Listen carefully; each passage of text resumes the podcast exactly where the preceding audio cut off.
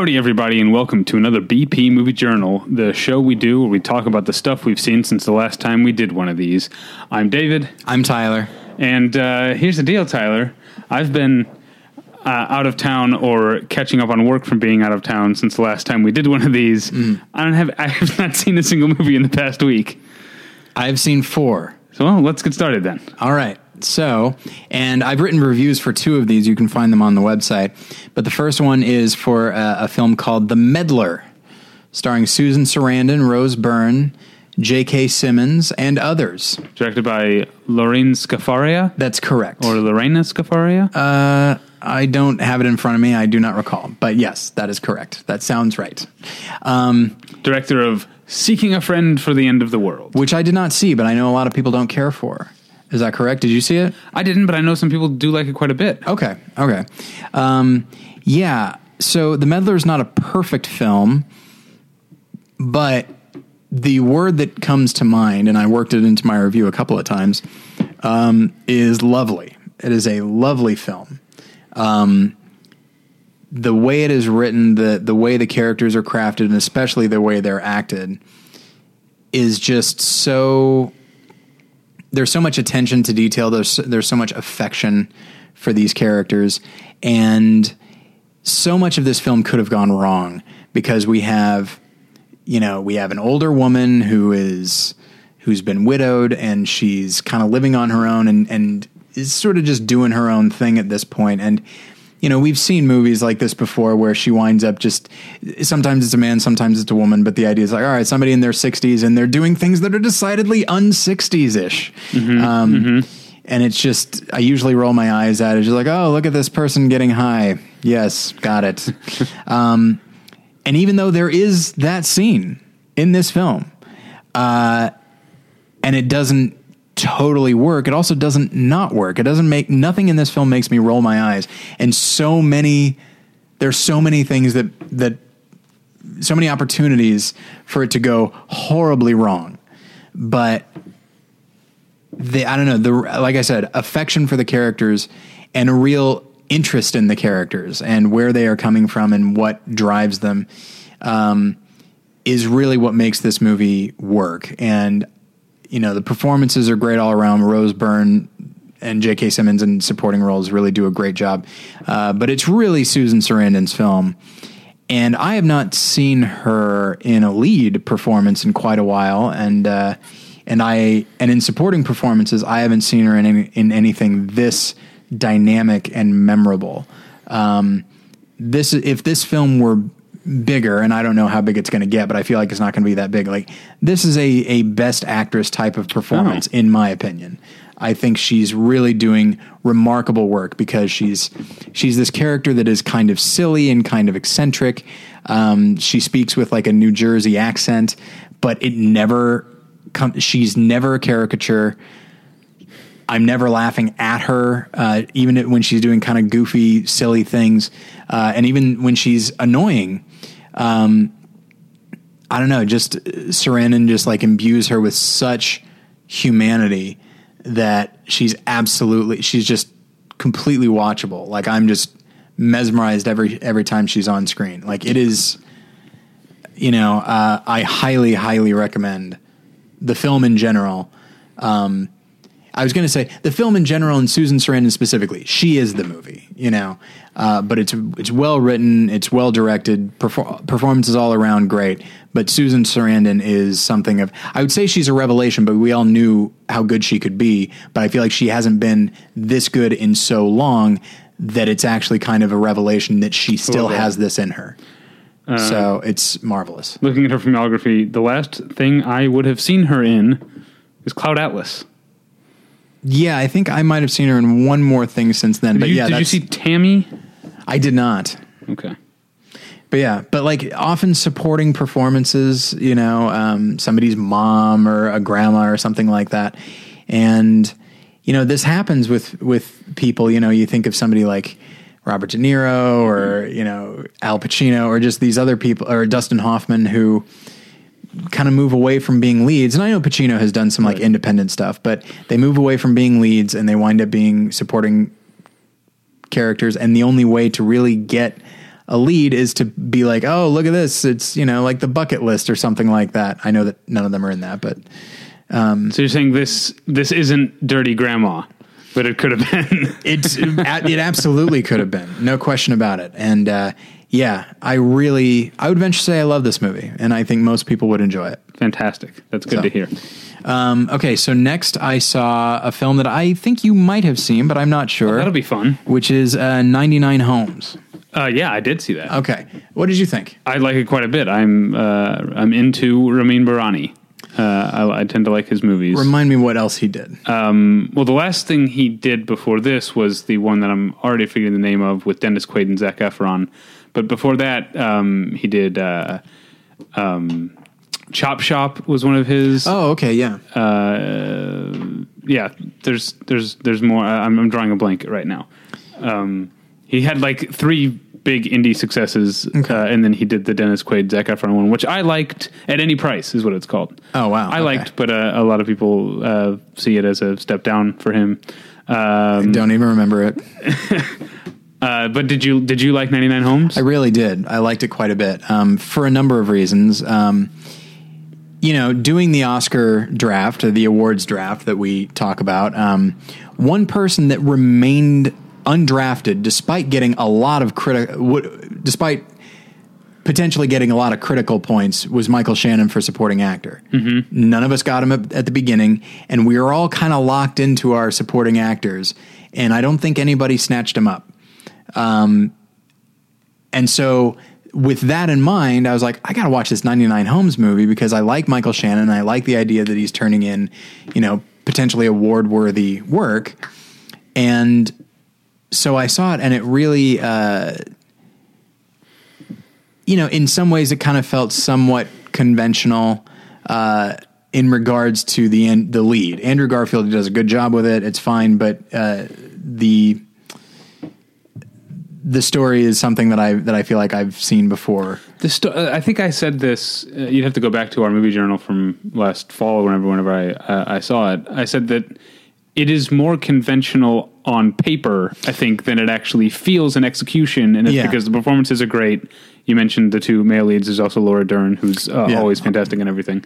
Welcome presence and everything. Yeah. Um, and Ramin Bahrani just has a great sense for uh, just tactile touches, you know, that make it feel uh, make it feel like a real place, a real lived in place, and and he lends naturalism even to. I mean, the the movie has a a climax that's pretty movie ish, No question about it. but it doesn't feel like it cuts corners to get there. I don't think so. And what's more is the movie-ish aspect of that conclusion.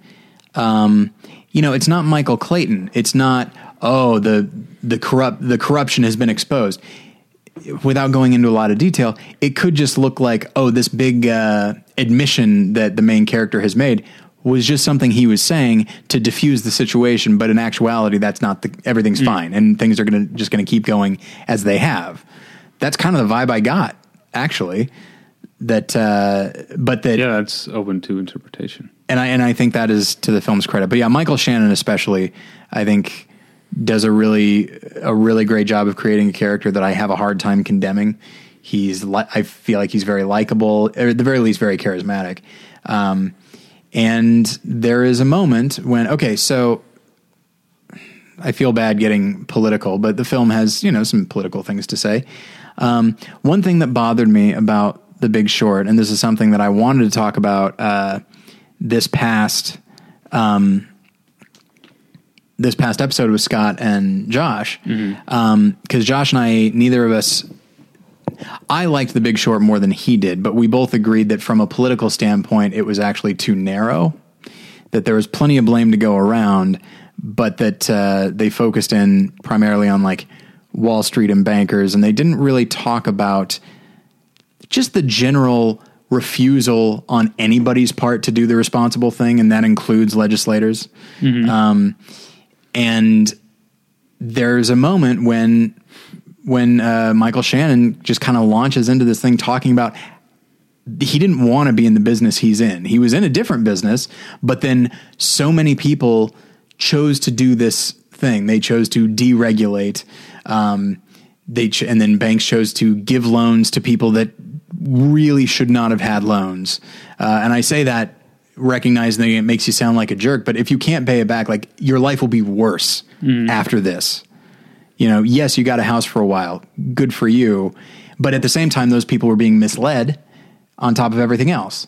And so that's actually one of the things that I like about the film is that it actually acknowledges that, you know, whenever you get a crisis like that, there is a lot of blame to go around.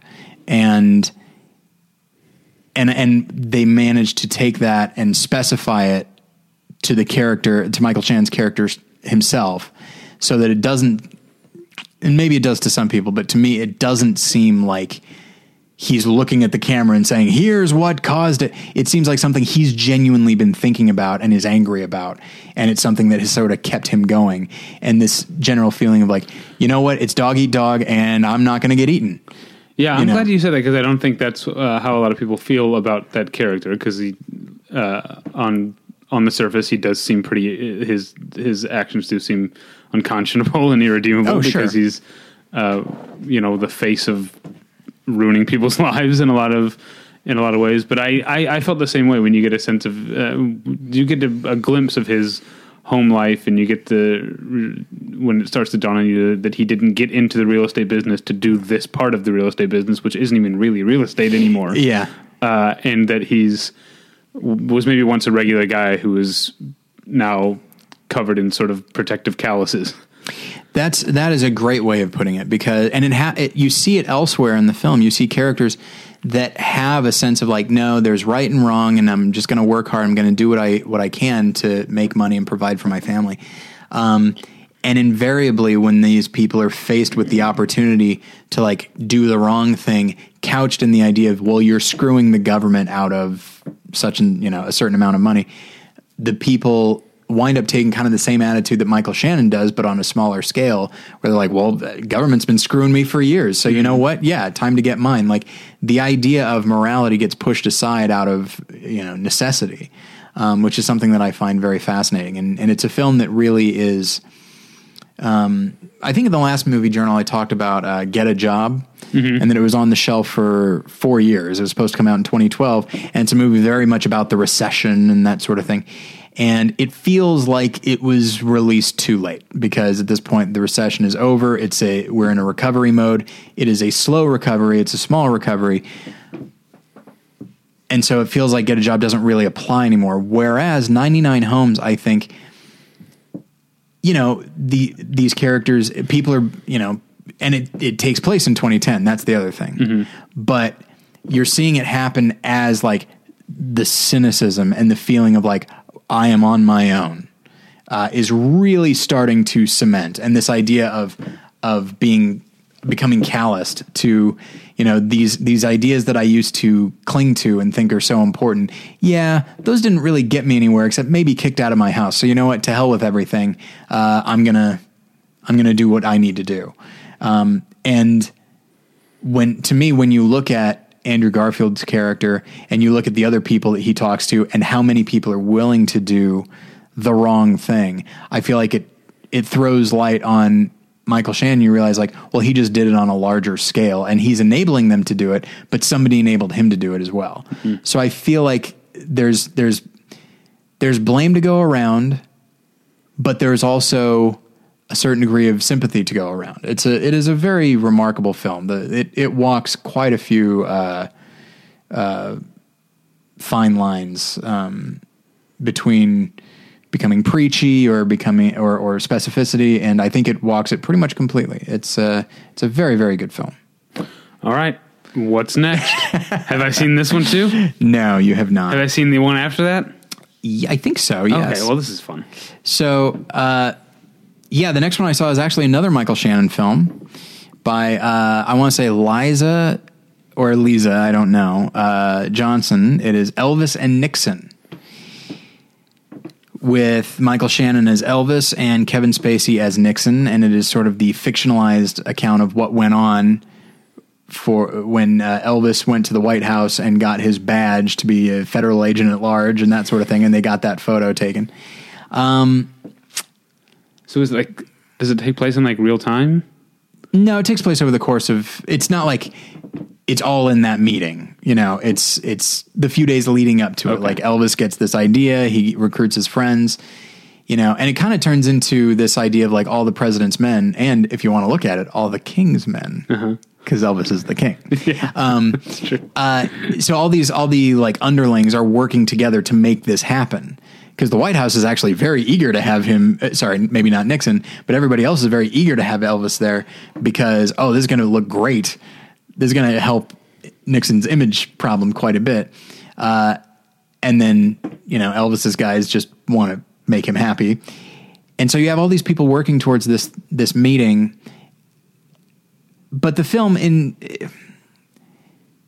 in general, the film is just kind of a shrug. Um, I Michael Shannon is doing some interesting work, and the writing of Elvis is interesting because they do seem to really want to push aside our our ideas of Elvis, and that you know people imitate Elvis like he is he is an icon with mannerisms and all these things. And Michael Shannon tries to avoid that, I think sometimes to the film's detriment, but really tries to get more to the heart of, you know, this backwoods kid who wound up super famous.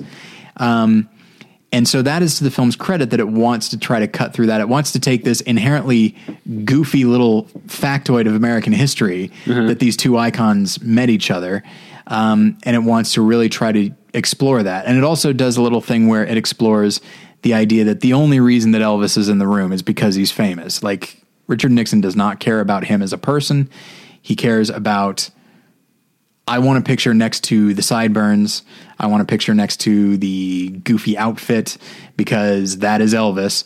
And so there's an element of like of Elvis just not being there's Elvis the man and Elvis the legend and that the legend is slowly but surely swallowing the man up. So there's a lot of interesting stuff going on there. The film is not nearly as interested in delving into Nixon. Uh, and I, I don't think it has necessarily an obligation to do so, but I will say that if you're when you've got a movie called Elvis and Nixon and you show Elvis as being nuanced and sympathetic and Nixon as just a human cartoon, it feels like a film that's just trying to have it both ways and is trying to play it's like okay see now we can get to the goofiness and the and the, the comedy of this situation. And it's just like okay that's fine but you really just made us feel something special for Elvis. But now that he's in the room with Nixon, now you have him doing his goofy karate and stuff like that. And it's just, I don't know. The film winds up trying to go two places, uh, two diametrically opposed places at once. And it winds up being just kind of this frustrating thing. Um, I forget. Did you see Lee Daniels, The Butler? No, I did not. Oh, you should check that out. It's a great movie. Lee But, uh, Daniels, the, Lee Daniels, the butler. Lee right? Daniels, Lee Daniels, the Butler. Yeah. Um, yeah. I wonder who's the better Nixon, John Cusack or Kevin Spacey. Well, it depends on what you're trying to do. If it's about mannerisms, it's probably Kevin Spacey. If it's about trying to get to the heart of the character, I'd venture to say it's probably John Cusack. Not because Kevin Spacey can't do that, but because this film does not require him to do that. And that bothers me tremendously. Um, I will say that there is a, in the screening room, because I, you know, we like to tell these stories. There was a guy in the back row who, let's just say that Mel Brooks looks at that guy and says, You're overdoing it.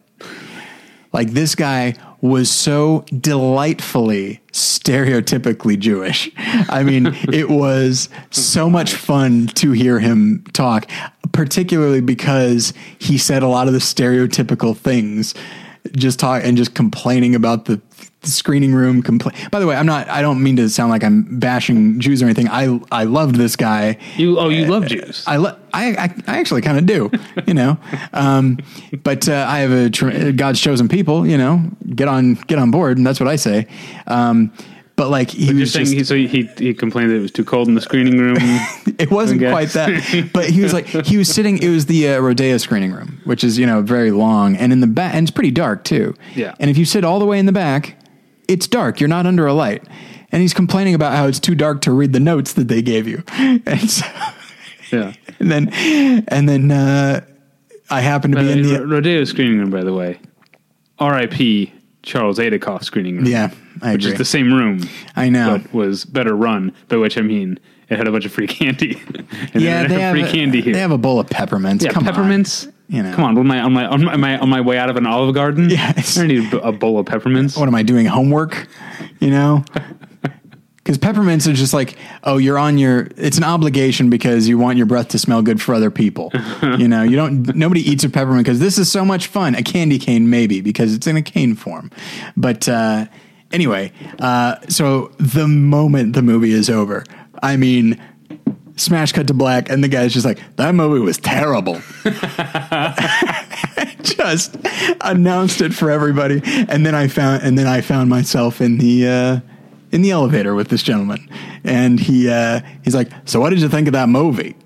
I'm not good at the voice. I apologize. Otherwise, it, I could go straight up like full Yiddish, but it, he didn't sound like that. He's like, "So what did you think of the movie?" I'd be like, uh, "You know, so so. I think it had some." And I didn't get much out before he's like, "I thought it was terrible." Just, but then as I was le- as he, so he left the elevator first. He's like, "Thank you for your honesty." I was like, you didn't let me say anything. what the hell are you talking about, man? So anyway, it was a fun experience. I, I hope to see that man again. Um, okay, and then my uh, my last film is a rewatch that I think you've seen. I'm not sure. It's Fred Zinnemann's A Man for All Seasons.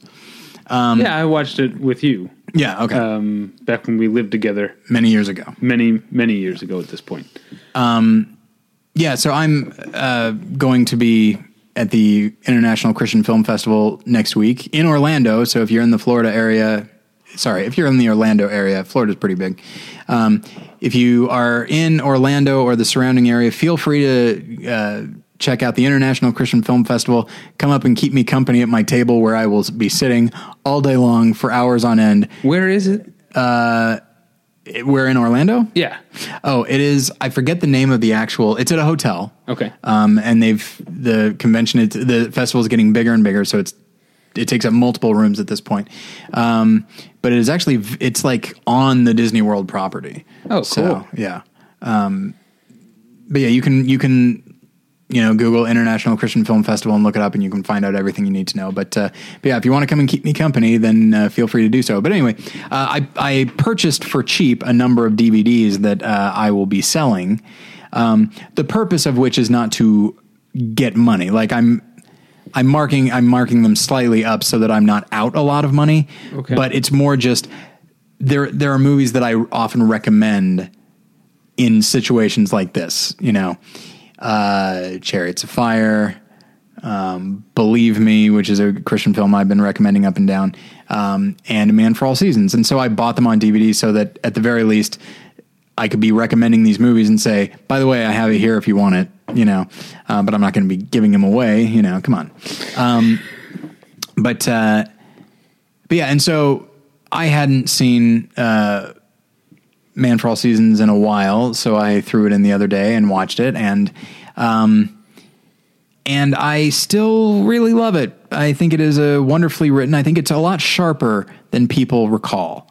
Um, there's a lot of really, really, uh, there's a lot of really good cynicism, a lot of really good sarcasm, and I like that uh, Paul Scofield plays the main character, who's a fairly righteous man, but he plays him as a guy who has a pretty high opinion of himself. Um, and probably a pretty low opinion of other people. Like his, he is still a holy guy. He's still a man of integrity, but I think he, there's a little bit of there's a pious quality to him that comes through that I really like. Um, I also really love Robert Shaw in the film. As King, King Henry Henry, VIII. VIII. Yeah, because I remember, I remember when the, that show The Tudors started, and it was Jonathan Rhys Meyers as King Henry VIII, and I was all, uh, well, this wouldn't have applied at the time, but I was like, uh, hashtag not my King Henry VIII. Well, mine will always be Charles Laughton, of course. Okay, um, I think I'm uh, Robert Shaw. Nothing wrong with that. Robert Shaw is in watching it again. She's like, man, he's really doing interesting things. Like he plays him as a king, a guy that everybody will tell ye- will say yes to. So he basically plays him like a petulant child. See, yeah, I kind of see him as is Robert Shaw as Teddy Roosevelt as King Henry VIII. Sure, absolutely, absolutely. There's a lot of that. Um, but uh, and then I'll tell you who the more times I think I've seen the film probably like three or four times at this point. Um, every time I see it, I have more respect for Orson Welles' performance, who's only in one scene really. Um, plays Cardinal Wolsey, and the bulk of the cynicism is him. I mean, a guy who's you know he's a representative of the church. He's supposed to be the he's like the least holy character of the bunch, and there's just there's an element that Welles brings to him of just contempt for everybody, maybe most of all himself. Um, There's really there's a lot going on in that performance, but the the film in, in general is is really good. There's not a lot of you know, it's it's fairly straightforward in the filmmaking, as Fred Zinnemann uh, tended to do. Um, but it's it's a it's a very good movie, very well written, very well acted. I know I always I I bring this over every, every chance I I get. Um, speaking of Cardinal Wolsey, did you ever get around to seeing Wolf Hall, the miniseries? No, not yet. Jonathan Pryce plays Cardinal Wolsey. Uh, it's a very it's Oh, a different take. I'm sure, and He's in- more opportunistic than cynic, cynical in in, uh, in this. And I tell you, uh, Leo McKern has been uh, jumping out at me uh, in this film, who plays um, Cromwell. And And that's of course the um, Mark Rylance uh, yes, uh, role in Wolf Hall. yeah. Everyone Uh, should watch Wolf Hall. I've been saying it for the better part of a year now. who's uh, who's uh, More? Is Thomas More in it? Uh, yeah, um, and I don't remember. Um, don't I, I- don't want to say and get it wrong Because I keep getting it mixed up with the Tudors because Jeremy Um, Northam Jeremy plays, Northam. yeah, yeah, and Sam Neill I think played Wolsey, right? uh, yeah. That sounds right. Yes, I haven't seen a single episode of it, but you told me this, and I remember like those casting choices being interesting to me. But um, and of course Damian Lewis plays um, uh, King Henry VIII in in Wolf Hall. Is he? How is he compared He's to uh, compared to a, a Robert Shaw? He's fantastic. Okay.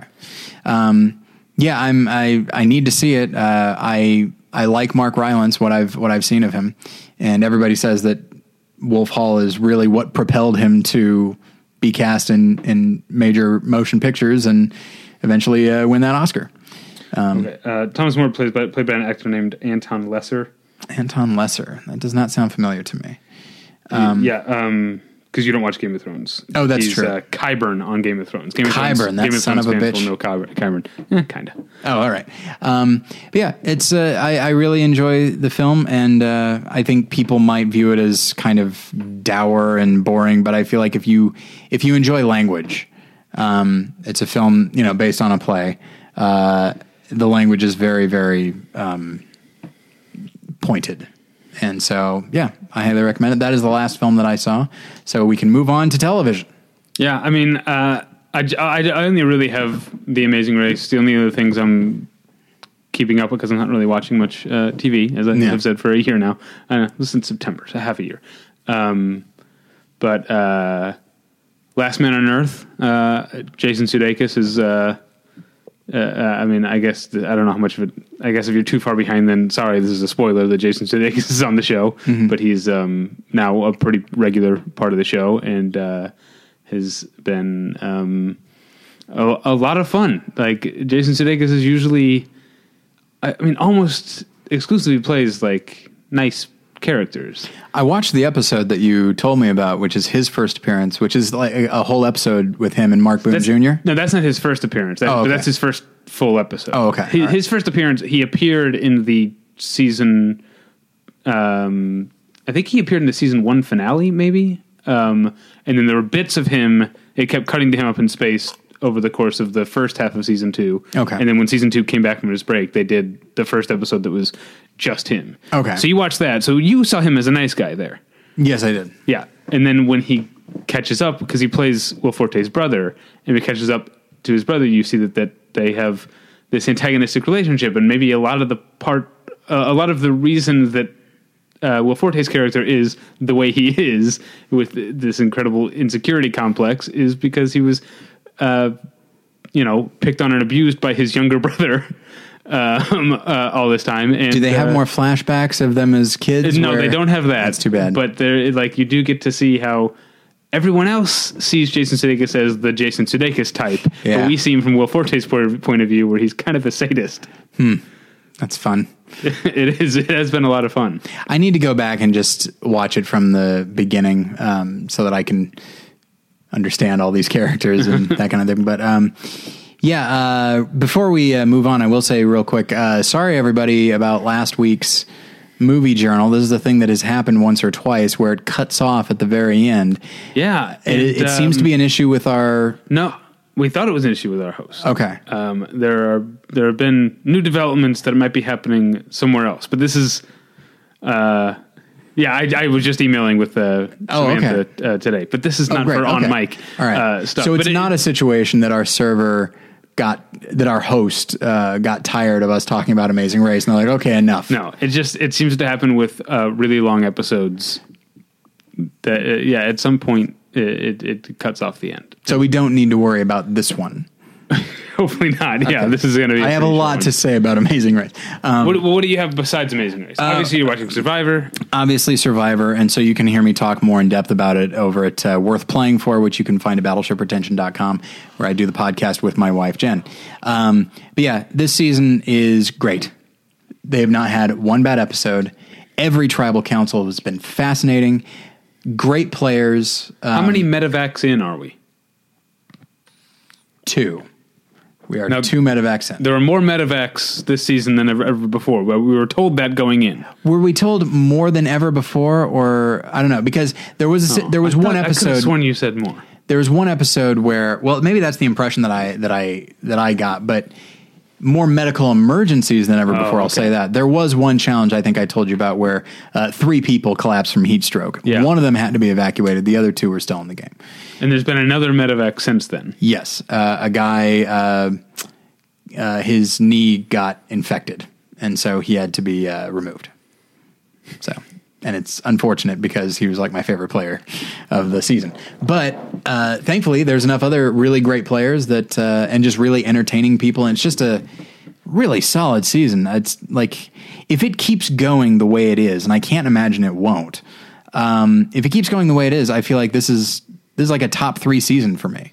Nice. It's really great. Okay, so we can move on to Amazing Race. Right. This is the Dubai episode. Yep. uh, where they um, so I I, I forget how, it's because it's six days between when it airs and when we Yeah. do this, so I, I, I tend to forget uh, large chunks of it. Um, but the second part at the Dubai, the Aquaventure or whatever, Yeah. which was a return to a classic. Um, Yeah. Amazing Race location. Now, was that recent enough that you had seen that? No, but I I had heard about it at the time, and then Jen has told me about it, and I believe they even had a clip Yeah, they that. did have yeah. a clip. Um, they didn't have the whole clip, which is like okay. So there was a slide where it's a really high water slide at this Yeah. Aquaventure Park, um, and there was a couple, and the woman is afraid of heights, I guess, or maybe she was afraid of water. I can't. I believe- I- whatever heights, it was. Uh, yeah, whatever it was, she really didn't want to go down the slide, and um, her. I don't know, boyfriend, fiance, husband. I can't remember at this point who what their relationship was. Um, I don't think he handled it very well. She clearly was having a bit, like an anxiety attack, um, Yeah. and you can't blame her too much for that. Um, but he uh, he wasn't a, exactly a very soothing or comforting presence, and probably made things worse. Uh, actually, I know, yeah, he definitely made things worse, uh, and it is a very memorable race moment because they lost. They got eliminated because um, she couldn't go on the slide. Um, what you didn't miss is they, uh, or what you didn't see from the original episode that I love, because this is when the, uh, I think this was the first time the Harlem Globetrotters were on, Oh, okay. and they were the team behind them. Yeah. And they had a, that team had a certain point to decide whether or not they were going to go on the slide, um, or, or give up, and then the Globetrotters could go. So they're waiting there. And so the whole time that she's freaking out and he's trying to get her just just go on the slide, it's a million dollars, you'll be fine. Like just like yelling at her. You got the Globetrotters going, I don't know, I wouldn't do it. so that and then the second they decide, okay, we're not gonna go up, the two Globetrotters just Oh, shoot course. down the slide. Of course. Uh, yeah, classic Amazing Race moment. They returned to it. Um, there were no freakouts uh, this time. No. It wasn't the same slide because Aquaventure has since installed a new one that It's it's, more that I'm like, terrifying, perhaps? uh, yeah, but it's I. I mean, I've never felt like I got to go to Dubai, but I got to go to Dubai. because this water slide is incredible. So Yeah. you get into this. It's not like a slide. You have to stand in this like glass sarcophagus, Yeah, it's like Right. uh, like a sleep chamber from Alien. right? And then you stand up and you have to hold your, you know, cross your arms in front of yourself, and the bottom drops out, and you could slide Yeah. straight down. This one looked, based on the limited amount of exposure that I had to that other slide, this one looked way steeper. Yeah, yeah. higher and steeper. Yeah. Uh, yes, because because it doesn't give you the beginning of the slide part, you know, uh, before it drops off. It starts at the drop off. Yeah, you're just you're right there. Oh, can you imagine if that woman had to do that and her and her boyfriend has to be like, "It's fine, just get in the coffin, just get in the thing that's like a like a casket. Everything will be perfectly fine." Yeah. um, yeah. So that was that was a, a great deal of fun. Um, But you know, wait, well, okay, go ahead. it's always fascinating to me what people when people acknowledge their own limitations and you can tell yeah they know. Like when i forget if it was kurt or brodie i think it was brodie who just could not get that puzzle done. Uh-huh. He just couldn't it's not even a puzzle. It's just like a it's like a just a little game Yeah. where you know you've got these letters floating in the in this water And- container. By the way, like we all have little like useless skills, Mm-hmm. but like as soon as I saw that game, I was like, oh, I'd kill at that.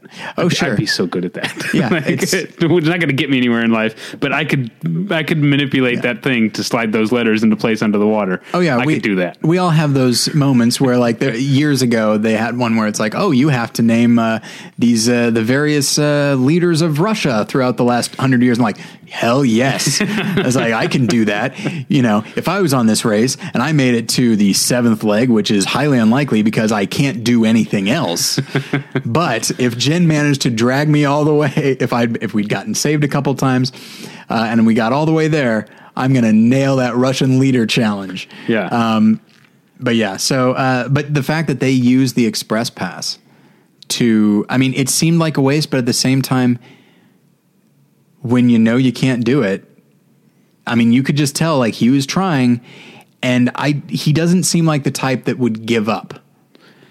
Yeah, I, I guess it was strategic. I because that puzzle doesn't seem that hard to me. I was I know. I, I, I was uh, a little bit disappointed, but it was wise of them to use the express pass early enough before other teams realized That was a very smart. So call. now they still have the uh, psychological advantage of every other team thinks they have an express pass. yes, couple other things. Uh, the, the the team that keeps getting saved, the mother and son. yeah, They're, uh, it's weird that they keep getting saved first because they were still racing, and this time it was an on elimination leg. yeah, Um, and that's an interesting thing actually because I've held for years now the the because there's the you're still racing legs, and I think for logistic purposes those can't be those have to be predetermined. yeah.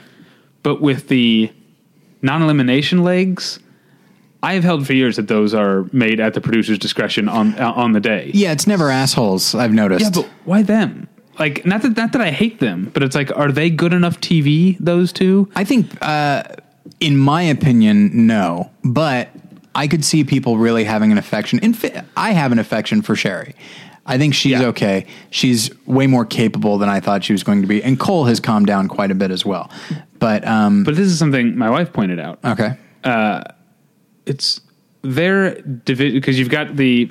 I've been watching the show since almost the beginning. I don't know which one's the roadblock and which one's the detour or whatever. But the one that only one of them can do. yeah, okay, Their decision on who does it is baff- is baffling. yes, it is. Like, It why seems like she keep doing like he is this like he you see you saw him in this episode without a shirt on. He's Yeah. in great shape. Yes. Why is she doing all the physical challenges and he's doing a puzzle over here? Like, Well, apparently he's got time to get in great shape because he's not doing anything else in the world. yeah, Um, It- yeah, it, it is puzzling to me, but I I, I, I I like them. I now remember how the episode started, which was uh, racing those camels or doing the other thing. Which was the other thing? I remember the camel. where they have to lead camels like through the desert and then drink like camel milk or something like that. right. But yeah, uh, both Cole and Sheri did great at the camel race. Like they I think they did better than the uh, frisbee guys. Yeah, it, it was uh, that. Like Sheri's actually a much stronger physical challenge uh, threat than I thought. Yeah, that's true. Um, I felt so bad for Brodie, or whoever, who like couldn't walk after uh, Yeah. after doing that. That that that was intense. Um, but we need to talk about the thing that happened at the end the the meltdown Yeah. between um, the couple who's I don't know their names. Matt and Dana, I believe. Okay. Um, wow. Yeah. Uh, I mean, Did that make you uncomfortable? Um, it, no, it it made me want to be in his shoes. And I think here's the thing about me: when there's, um, I think we talked about this last season. Um, I think the feminist sympathizer in me usually, when a couple argues, I usually want to try and see things from the woman's point of view. It is something I try to do. I naturally assume that you would be more sympathetic to her than I am, and I think you might be less. No, I I couldn't believe, but it started even before the Brett meltdown at the end. Yeah. when they're walking those camels, she's not like she she's more affected by the sun than he Sure. in, in that in that moment, and she's furious at him. Yeah. not for doing anything wrong, but just for not being as tired as she is, Yeah. or, or or as like beaten down by the sun. Like there's something. Something wrong with her psychologically, Well, right? That that's her would be- reaction is to get so mad at him. It would be one thing just- if his attitude was acting as though she should be as impervious to the sun as he is. Like if he was saying like it's like, "Come on, honey, it's not a," if he was being dismissive of her of her pain. Yeah, But, he that's wasn't. What we saw. Yeah. she was just furious. Yeah. that he was not as tired. And then this is in the end. I wanted to be in his shoes because I wanted to just be like, fine. You know what? I'm gonna go wait in the car. You Yeah. cool down. And uh, if you want to run this race, I'm here to run it for you. But I'm not going to have this argument with you. Yeah. It's because it's not even an argument. Like it's uh, you know, an argument even as bad as they can get. An actual argument is you say something, I say something, we both get stuff off our chest, we move towards a conclusion. This was a genuine meltdown and there's nothing really. And I understand people get stressed, you know, they they have meltdowns, but like it just And, and what, it, what set it off? That he asked her to repeat the directions. not merely repeat, but one could say uh, interpret and adapt. Which is like she said very clearly what the directions were. He's like, okay, yes, but but what what does that mean? And asked as though she should know. Right when all she has is the information she's Yeah, reading. so I understand her frustration, um, but at the same time, like the way I saw, so I understand her frustration, but I can also see that he's basically saying like, okay, let's work this out. Let's work out what that means as far as where we are right now. Um, and she just took it. Uh, I'll be uh, gracious and just say, uh, I'll be generous and just say she took it the wrong way. Let's say here's to compare. If, In case anyone's listening who didn't watch the show, here's how I compare her reaction. Imagine I'm walking uh, through my living room. I stub my toe on the coffee table, Yeah. and I irrationally I go, "Oh God damn it!" Yeah. and like yell at the coffee table for a second. Yeah. that's an overreaction, but Sure. it's within the realm of acceptability. Now imagine I stub my toe on the coffee table, and then I pick the coffee table up, throw it into the driveway, break it into pieces, and light it on fire. Yeah. that would be akin to what her reaction was here. That's about right. Where she uh, she took their relationship, broke it into pieces, and lit it on fire. Yeah, Um, you know, and then by the end, you know, that's the thing is like, but by the end, like she seemed very.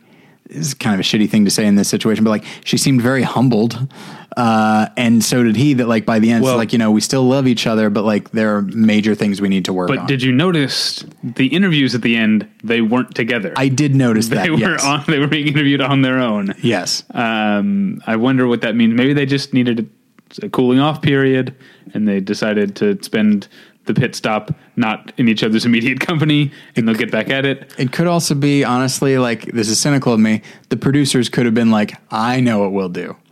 Like it'll be more dramatic if we interview them this way." Right, right. I'm I'm yeah. not going to put that past No, CBS that's- producers. That's in, in, entirely possible. Uh, yeah, it was a, an exciting episode. I want to go to Dubai. yeah, so do I. And I, Jen and I were talking like it's a place she wants to go anyway. And I was just like, yeah, I'm sure it's pretty. And then we go, I don't even like water parks, but I'm like, hell yeah, let's Mm-hmm. do that. Like that slide would terrify me, but oh, how exhilarating would it be? Yeah, but there's also been on past trips to Dubai where they go to like the indoor ski resorts. Have you seen those? Yes, yes, Yeah. they did that recently I, ish, I think right? they've done it a couple times. Yeah. Yeah, um, that's great. I, I, fun, not that interested in skiing, but I would want to go. I would want to be in Dubai in the middle of the desert and then have to get bundled up and go like eat at the patio like restaurant on the mountain indoors. Like have like hot chocolate. That would be a fun. And then you be make- like really extreme cosplay. you make the mistake of like stepping outside just to have a cigarette and just the and you immediately like melt. Flames. Yeah. Yeah, It- this is a good season too. I'm really liking it. yeah. All right. Uh, we got a good 45 minutes out of this. All right. All right.